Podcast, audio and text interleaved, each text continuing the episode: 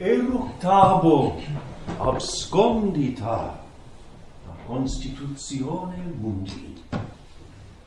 I will utter things hidden from the foundation of the world. In the name of the Father, and of the Son, and of the Holy Ghost. Amen.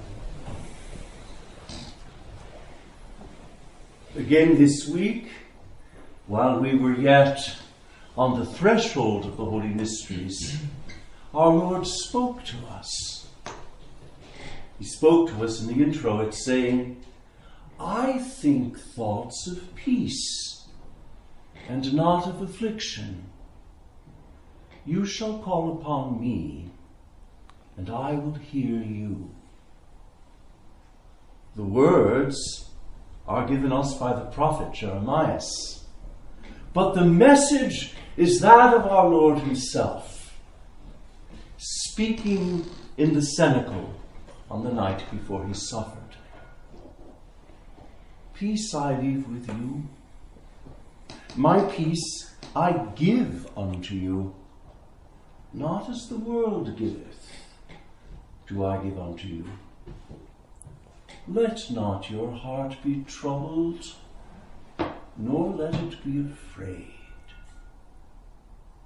I think thoughts of peace and not of affliction. Let not your heart be troubled, nor let it be afraid. The reassurance, the comfort given us by these words allows us then to pray the collect with complete confidence. And what did we pray in the collect? For what did we ask? We said, Grant, we beseech thee, Almighty God. And then there was a very difficult phrase.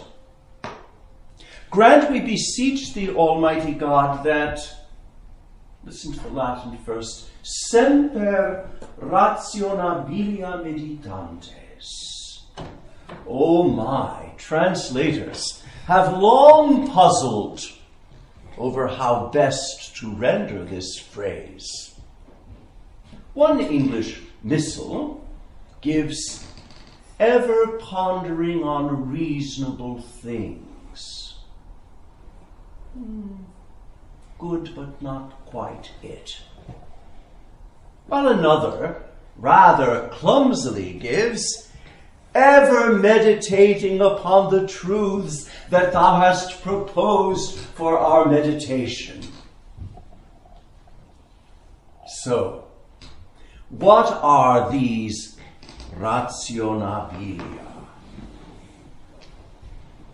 Reasonable things?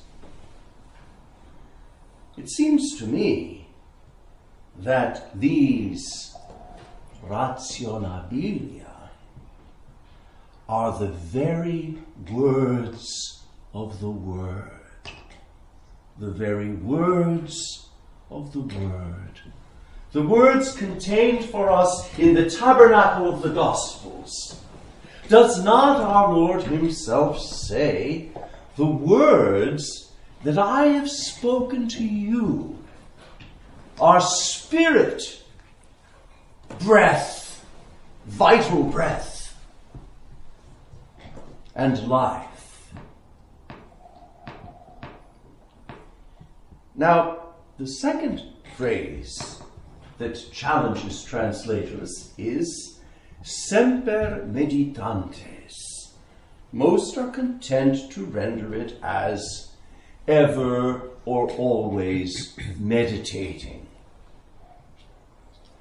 This rendering of the phrase works provided that one understands meditantes in the light of the teachings of the fathers, for whom to meditate is to repeat not simply in one's head, but with one's mouth and lips and tongue and teeth and breath.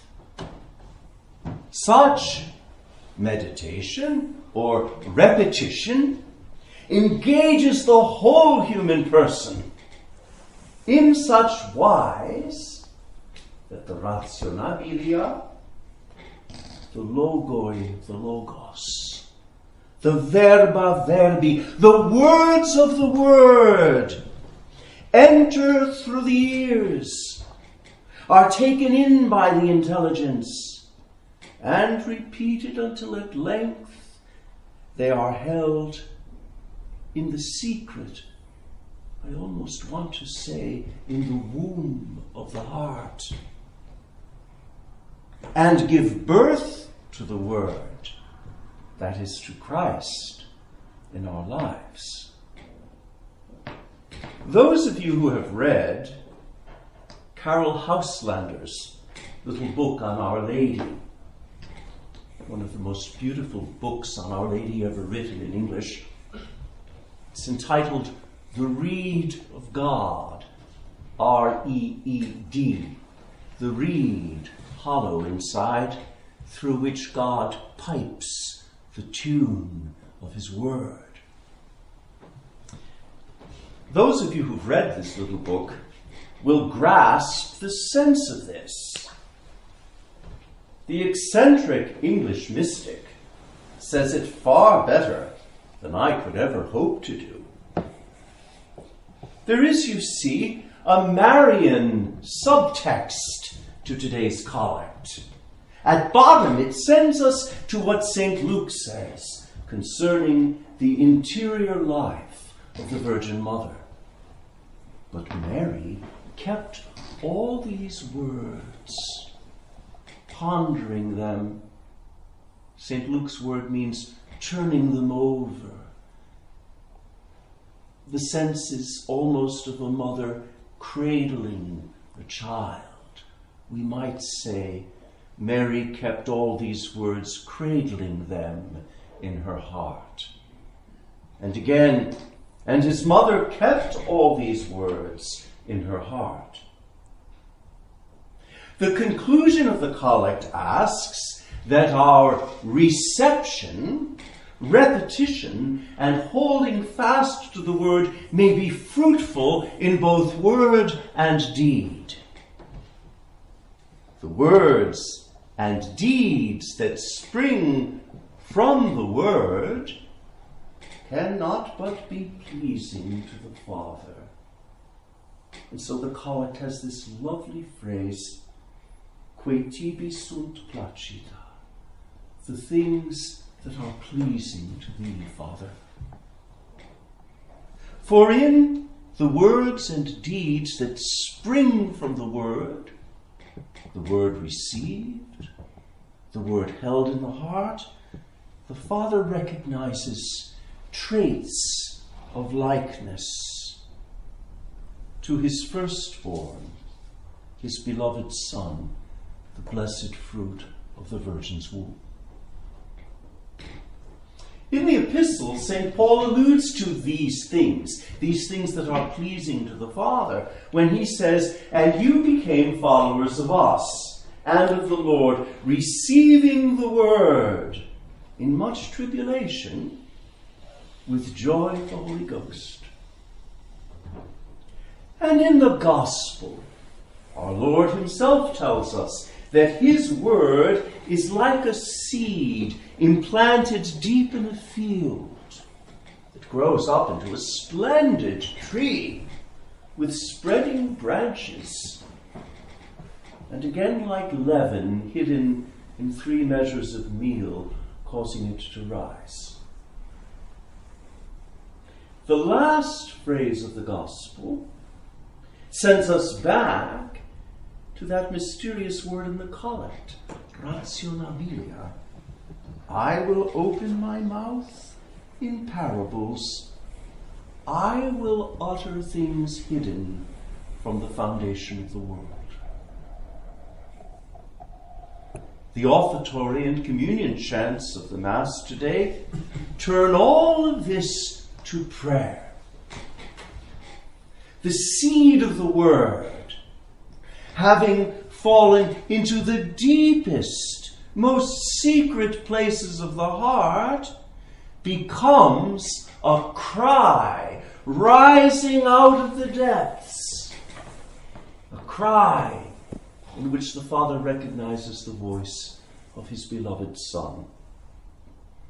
And so, in just a few moments, we shall sing, From the depths I have cried out to thee, O Lord. Lord, hear my prayer. From the depths I have cried out to thee, O Lord. This is the cry that the Father never fails to answer. And so, in the communion antiphon of the Mass, our Lord completes the assurance he gave us in the introit. You must then take the first element of today's Mass and link it up with the communion antiphon.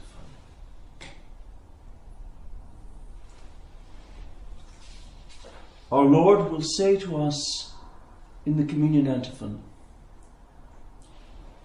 Amen, I say to you, whatsoever you ask when you pray, believe that you shall receive it, and it shall be done to you.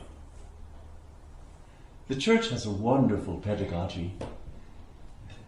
The mind of the church is that the communion antiphon should be repeated over and over again during the communion of the faithful.